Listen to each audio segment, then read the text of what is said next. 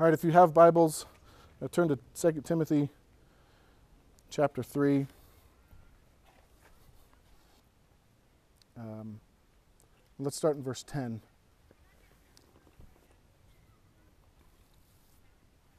This is Paul writing to the young pastor Timothy.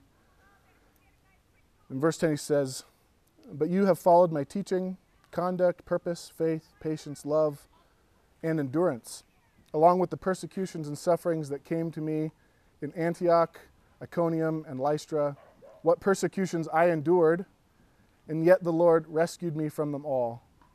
In fact, all who want to live a godly life in Christ Jesus will be persecuted.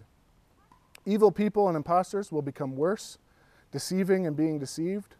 But as for you, continue in what you have learned and firmly believed. You know those who taught you and you know that from infancy you have known the sacred scriptures, which are able to give you wisdom for salvation through faith in Christ Jesus. All scripture is inspired by God and is profitable for teaching, for rebuking, for correcting, for training in righteousness, so that the man of God may be complete, equipped for every good work. God, I pray that you would um, quiet our hearts, allow us to um, allow us the humble experience of having your word, your revelation open before us, uh, that we would approach it with humility and a desire to be instructed. Um, open up our hearts to receive you, to proclaim you, to know you better, so we can be more like your son, Jesus. We love you in Jesus' name. Amen.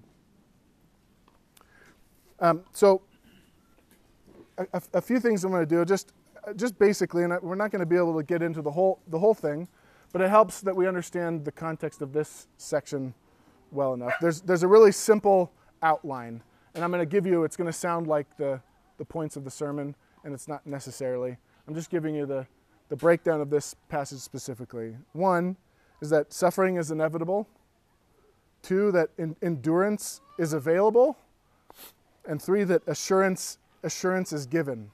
So you see, Paul, he says, uh, he, he gives testimony of his own suffering and his own endurance and, and he calls um, Timothy to em- embrace the same thing. So he just lays this out and he gives us that really, there's a couple really strong promises, statements in this passage. The first one being, in fact, all who want to live a godly life in Christ Jesus will be persecuted. So, you know, we like to say that one of the, the ways in which we orient as a family at BGC is we want people to come and see, right? It's, it's that invitation that we extend to come and see and experience Jesus. And if you've responded to that, um, we're, we're happy to acknowledge that there's nothing about that invitation that promises that life with Christ will be easier or, or lighter or um, rosier. In fact, in many ways, based on this and other things that Jesus said, um, we can, in some ways, expect the opposite.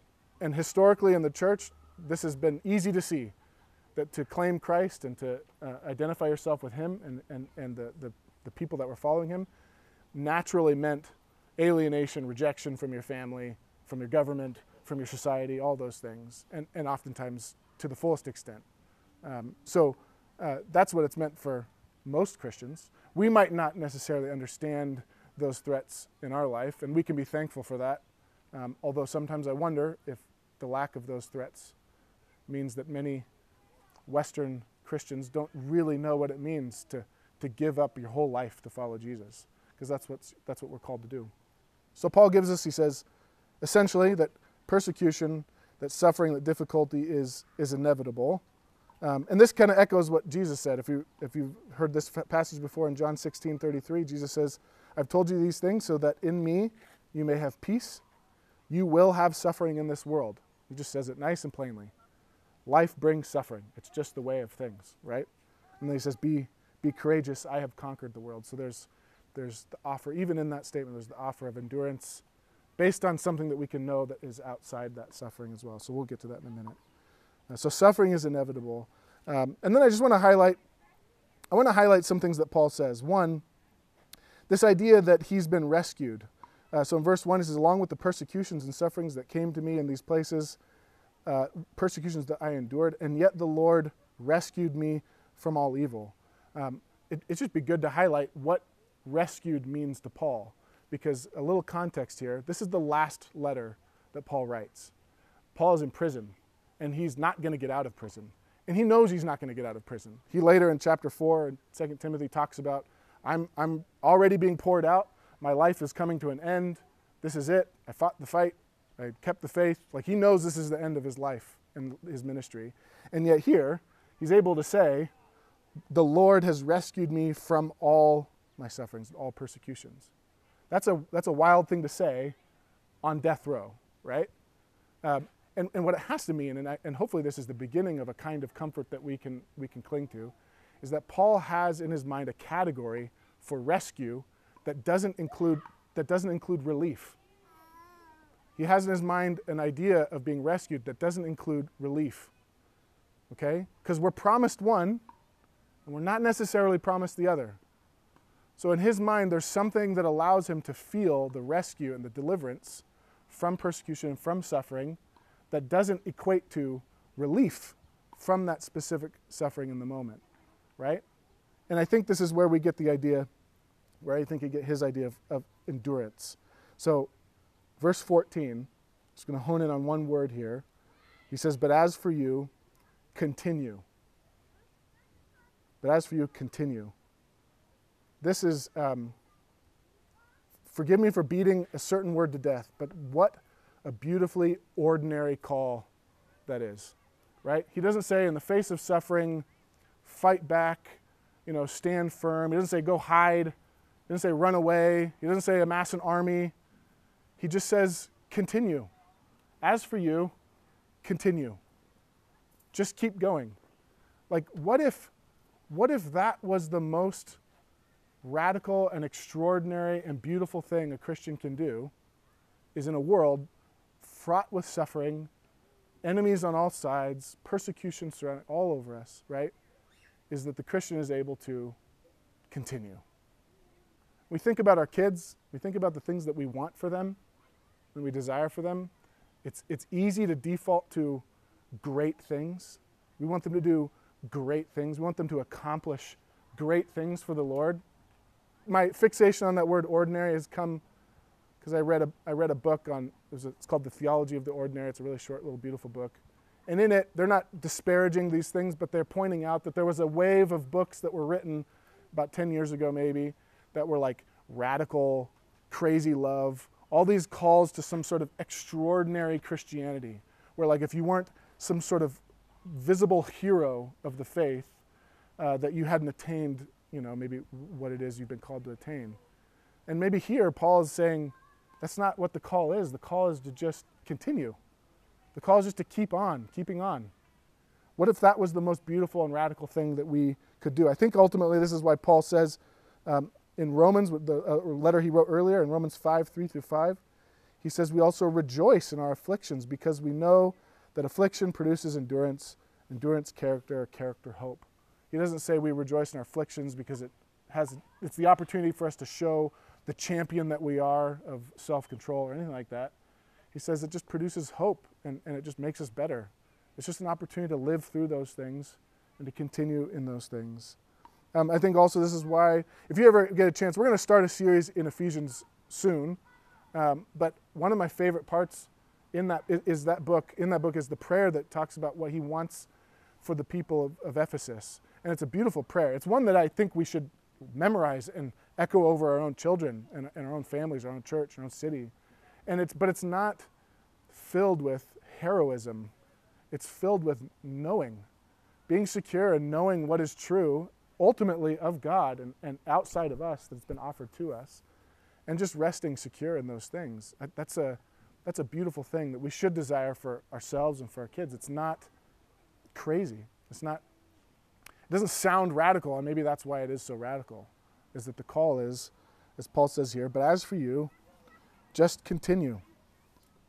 Um, he, he testifies of that endurance himself, and he calls Timothy to the same thing by saying, As for you, just, just continue. Continue in what it is that you've learned and firmly believed. So, this is where the assurance comes in because we know that to endure something, we need to be able to cling to something outside of that moment. No one has ever said, the best way to endure a long class that you're so tired of is to just stare at the clock. You know what I mean? Like you, you have to have some some reality outside of this that kind of holds you keeps you going, right? When I'm when, when we have been, and even still at times, gone through like really what feel like heavy, endless seasons of sleeplessness because their kids are sick or they're just going on these cycles and no one is sleeping, and you just feel like the walls are closing in. Um, endurance is not just gritting your teeth and saying like I can will myself through this thing. It's reminding yourself that like, well, no, they grow up. This no one has ever had to endure this kind of season endlessly. There's a hope. There's something beyond this that we can we can look to. And so Paul lays this out. He says he doesn't say just continue, just just clench your teeth, pull yourself together, will yourself through. He says continue, and he says continue in what you've learned and firmly believed. So I just want to highlight the fact that the thing that carries us through is, in some sense, ultimately about knowledge. In fact, he's compared to the fact that he says, But as for you, he's comparing Timothy to the verse before, to the evil people and the impostors in verse 13. And what they do is they deceive and are being deceived. It's all about what we know, what we know to be true, or what they know to be true, and how that gets twisted, right? So it's, it's really it comes down to a knowledge. There's an assurance to be had based on what we can know to be true that gives us what we need to endure through all kinds of suffering. So what was it? What was it that Timothy learned? What was it that he firmly believed, and what was it that he, he trusted? I'm going to give you two things, then I'm going to focus on the second one because the second one to me is, is particularly interesting and unique. Um, the first one is Scripture. So, as you, continue what you've learned and firmly believed, uh, because you know from in- infancy you've known the sacred Scriptures, which are able to give you wisdom for salvation through faith in Christ Jesus. And that's where we get. I think that's so cool to locate that passage. We all have heard that, that passage uh, that all Scripture is God breathed, inspired, and, and useful to locate it in this argument that, that this is helpful for us to understand what we need to know in order to endure. And he says it's not just generally, it's not that he just learned and, and knew Scripture generally, but ultimately he knew its, its central message. You've known from infancy the sacred Scriptures, which are able to give you wisdom, not, not it wasn't able to give you the 12 steps for handling stress or, or like a new morality or, or or the rules of life and engagement that'll help you just make it through life. It wasn't that. It was, it's able to give you wisdom for salvation through faith in Jesus Christ. That Scripture ultimately revealed to him a central message and, it was, and, a, and a truth and a reality that gives him everything that he needs uh, to endure. And that is salvation is available through faith in Jesus Christ alone. That is essentially all that we need to know, everything that we need to know to endure any kind of suffering. The, the question I was going to ask is what do, you, what do you think the central message of Scripture is? What do you think the main story, the main point of Scripture is? Because there's a lot of things, there's a lot of useful things in Scripture. But I would just say if it's not ultimately, if it's not ultimately about the salvation of our deepest problem, our own sinfulness that is available to us through faith in Jesus alone, then it's, it's, no, it's not significantly more valuable than any other book if it's not ultimately about that, if it's not ultimately pointing us to our, our deepest problem and our only hope in Christ, then it's, then it's not any more valuable, maybe slightly more, it's not any more valuable than any other book. But that's the central point. That's the one thing that we need to endure, to know that we are saved. That's why I say when we're a family, we come together, the first thing we are, aside from being a family or what we're trying to accomplish, the first thing we are is we're people that are saved by Jesus. What else do we need to bind us together than that, than that truth and that reality? Um, the second thing, now, what, what is it that Paul is pointing him to to give him assurance? He's saying, in, in this, you continue based on, based on this. It's based on Scripture, but he also throws in another really, really interesting phrase. He says, You know those who taught you. Says, You know those who taught you. Now, Scripture has, we're not going to cut up, we're not going to dive into verse 16 and 17. I'm going to let it just stand because it's beautiful on its own. But Scripture ultimately has its own authority. We are, we are reformational Protestants. We believe that Scripture alone is our final authority in all things. Okay? What we don't mean, now, if you've ever heard this argument when you're you know, debating people from other uh, faiths or, or circles, what we don't mean is that Scripture is the only thing that is authoritative in our life. We don't mean that we reject the authority of our teachers or our mentors or our parents or our pastors or the government or whatever. We don't, we don't reject those things and say, nope, the only thing I listen to is the Bible, right? We say it's, it's the only final authority. It's the only thing that is infallible that we can appeal to ultimately as the last word. It's the only thing. He doesn't say, you know what was true. It doesn't matter who told you. You know what Scripture says, and you know it's true. He says, you know what's true, and you, you know the ones who taught you. He's actually points us to the lives of the people that brought us that truth, that brought us Scripture. And so there's, there's something of an opportunity for those of us who claim Scripture, live by it, and want to teach it to others and, and share it with others. There's something of our life that uh, adorns Scripture. Now, what I don't mean is that we add authority to it. We don't make it more than it is, more, more true than it is, more effective than it is. But there is still a responsibility on, on us to live in such a way that we enhance, that we magnify, that we beautify the Scripture. And we can think of examples of this easy. The guy on the corner with the Bible shouting at people and thumping people on the head with the Bible might say all true things, but he's making it kind of ugly too, right? And then we can think of people. You have people in your life right now, they might even be here. You've got people in your own life that you can think of that, that claim Scripture, that taught you what Scripture was about, um, particularly by the way they lived it out. They were an example in such a way that you reflect on their life and you think, man, they made those things compelling, right? So it's not, it's not that our life makes the truth more true, and it's not that our life makes the truth more effective, but there's an opportunity to prove it. Our life proves what we claim. That's why Paul, um, earlier in 2 Corinthians, he talks about uh, the people of Corinth being, he calls them a, the letter of Christ. He says, You are like an epistle. You're, you're an epistle of Christ. Your own life is, is a letter from Christ to the world. And, and Paul himself is writing a letter that would be scripture. He's saying that your, your life, in a way, is, is the truth written on hearts for the world to see and to, and to take in. And that's a, that's a heavy responsibility. That's a heavy responsibility because in a world of brokenness and deception and doubt, uh, the lives of those who hold the scripture and teach it can either magnify its truth or they can cloud it and make it ugly. Uh, that's why Paul and others can talk about teachers being judged with a stricter judgment, right?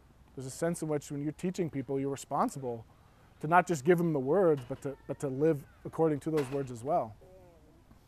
Um, this idea of adorning, that's, that's actually the word I wanted to highlight and repeat over and over, um, is the word adorn. And I'm not just making that word up. Um, Paul says in Titus uh, 2.10, he says, demonstrating other, utter faithfulness so that those so that they may adorn the teaching of God our Savior and everything. So there's this, idea that adorning the teaching of God, that's a, that's a real idea. And, and Paul actually, we're not going to get into this, so I'm not trying to stir a pot necessarily. Paul's talking to, he's talking to slaves. And he says that as slaves submit to their masters and, and live agreeable and are, are helpful and, and, and sort of live well in the role that they are, are in, um, that they have an opportunity to adorn the gospel, to adorn the teaching of God. And without addressing that specific issue. The idea is that those who live well in the role that they are, that live agreeable and faithful and true and consistent and sincere, they beautify and adorn the gospel and adorn the teaching of God. So if we just were to get, we kind of go back and look at the structure of this passage, we could, we could start at the back end and say Scripture ultimately is this sufficient God breathed authority that we have in our life and in it, we are taught how to be saved through faith in Jesus Christ, which is the only assurance that we need to continue and endure through the inevitable suffering and persecution of life. That's what Scripture is. And it comes to us through the teaching and through the lives of others. And so the question is who taught Timothy and how did it come? Two questions. I'll try to answer them quickly. Who taught Timothy and how did it come?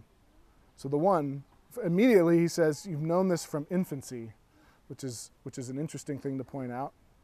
And then if we were to go back a couple pages to 2 Timothy 1.5, so the beginning of this, this letter, he says this statement, which is, is, is beautiful. He says, I recall your sincere faith that first lived in your grandmother Lois and in your mother Eunice, and now I'm convinced is in you also. So for Timothy, this truth, this teaching, these examples, the lives that brought this truth to bear in him, came from his mom and his grandma. How awesome.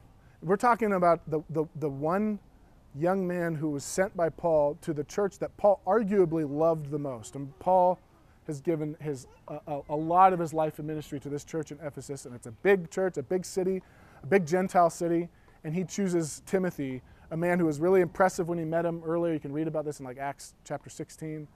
Um, and, and he loves P- Timothy like a son, and he sends Timothy to, to pastor this church in Ephesus. And this is the one, and, and his faith came to him, and the things he learned came to him through his grandma and through his mom. That's so, that is so cool. The point, it's not in the scripture, but it's easy to pull out from this, is that moms have a unique opportunity to teach children, not just teaching to children scripture generally, but teaching them the salvation that is available to us by faith alone in Jesus Christ. You have a unique opportunity to do that. But we have to ask the question how, because it's easy for us to take this and say, okay, I need to go home and I need to find, you know, a good devotional. I need to find some good curriculum. I need to sit down and carve out time to, to teach them through these things and, and really start instructing them. And, and so that's, I'm not saying those are bad things, but it's good to ask the question how did it come to Timothy? And I want to point out a couple words. One is familiarity. Okay, I actually like the ESV translation in this case for a couple reasons, but one is it says um, that Timothy was acquainted with the scriptures from infancy. So scripture was familiar to him from infancy. Simply, or you could even say just simply to know anything from infancy requires not just classroom instruction, it requires a kind of familiarity and regularity. When, when, we, when a newborn baby, when a baby is born, one of the first things that we point out and acknowledge how, how beautiful it is that they recognize their mom's voice, right? They immediately notice and are comforted by the sound of their mom's voice because they've, they've heard it. It's regular, it's familiar to them. And, and I think that Jesus has alluded to the same thing. He talks about his, his sheep hear his voice and follow him and know him. Like the, the voice of Jesus is a, is a recognizable voice to them, to those who follow him. So the question is, is, is the voice of Jesus and scripture that teaches us about his salvation, is it regular enough that our children and our grandchildren know his voice when they hear it? Are we making the truth, the truth and the voice of truth, are we making it familiar in our homes? Is it something that is turned over regularly, not imposed, not wedged into a quick you know, thing before we break for school in the morning, but is it something that is constantly present and constantly familiar in our homes so that our kids recognize that voice?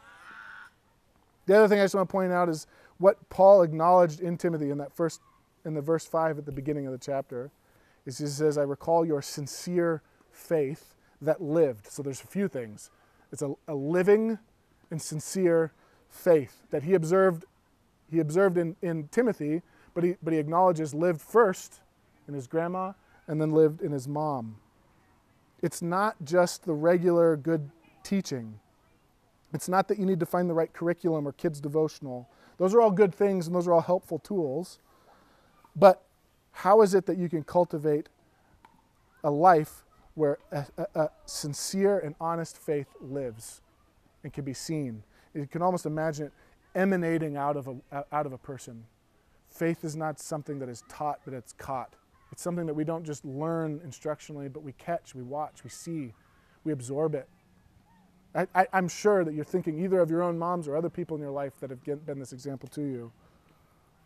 A sincere faith that, that lives. Faith is observed, it's caught by our children before, before it is ever theologized or explained or catechized, even.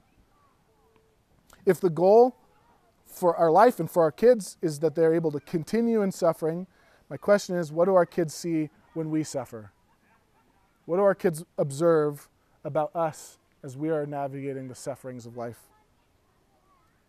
A sincere living faith that rests in the salvation that we have in Christ Jesus and this beautiful book, right, that tells us all about it. What do our kids see? What kind of faith are they catching from us? In fact, later on in their life, if someone comes along to them and tries to assure them of their salvation in Christ and tries to give them the words that they need to endure a suffering that they're inevitably going to face. And if someone has the wherewithal to ask them, remember what you've learned, remember what you've learned, and remember who taught you. If someone comes to your kids and says, remember what you've learned and remember who taught you, my question is, what are they going to remember? What are they going to remember about us, those who are teaching them those things? Are they going to remember our accomplishments, our collegiate sports careers, everything that we were able to do while also raising kids? Are those the things that they're going to remember?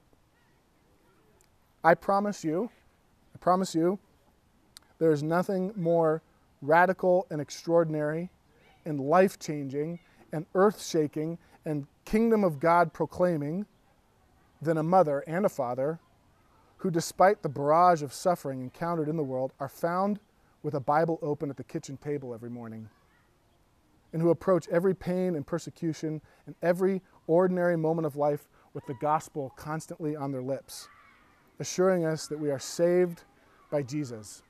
Because after that, what else is there to fear? What else do we need? Those are the things, that's the, that, is the, that is the legacy of a living and sincere faith that we want to give to our kids. It also requires that we have it and that we know it and enjoy it ourselves. And so the question to Timothy, while it provokes us to think about our own kids, but it also it also provokes us first to to know and receive and trust in that salvation ourselves as well. If you don't know if you don't know that assurance, if you don't know that simple truth, if you still look at the Bible and think, man, there's all these difficult rules and oppressive uh, ideas, all these things that, that, that are difficult to know, I don't understand what's going on. If you haven't yet learned or been told before today that it's honestly it's all about Jesus. If you didn't know that, if you haven't heard that, if you haven't received that assurance, if you haven't understood the salvation that is offered to you through Jesus Christ for your sins by faith alone, nothing else, not because you followed the rules or because you understood anything else. If you haven't received that, then receive it now. If, if you don't know those things, uh, talk to somebody about it afterwards. Anybody here, anybody that's been a regular here, um, would be happy to address those things with you. And if you're a Christian and you, you've been in the church and you've, you've wrestled with suffering and never felt and understood and known how to receive the peace that allows us to endure that suffering, maybe you haven't fully understood. Maybe the gospel hasn't come to bear on your present life. It's one thing to say, I was saved from my sin. It's another thing to acknowledge, I'm being saved right now. I'm being transformed and carried through right now in this moment. So just tell somebody, talk about it, um, encourage each other with that reality that Jesus has saved us. And we're a family of God because Jesus has saved us. Amen?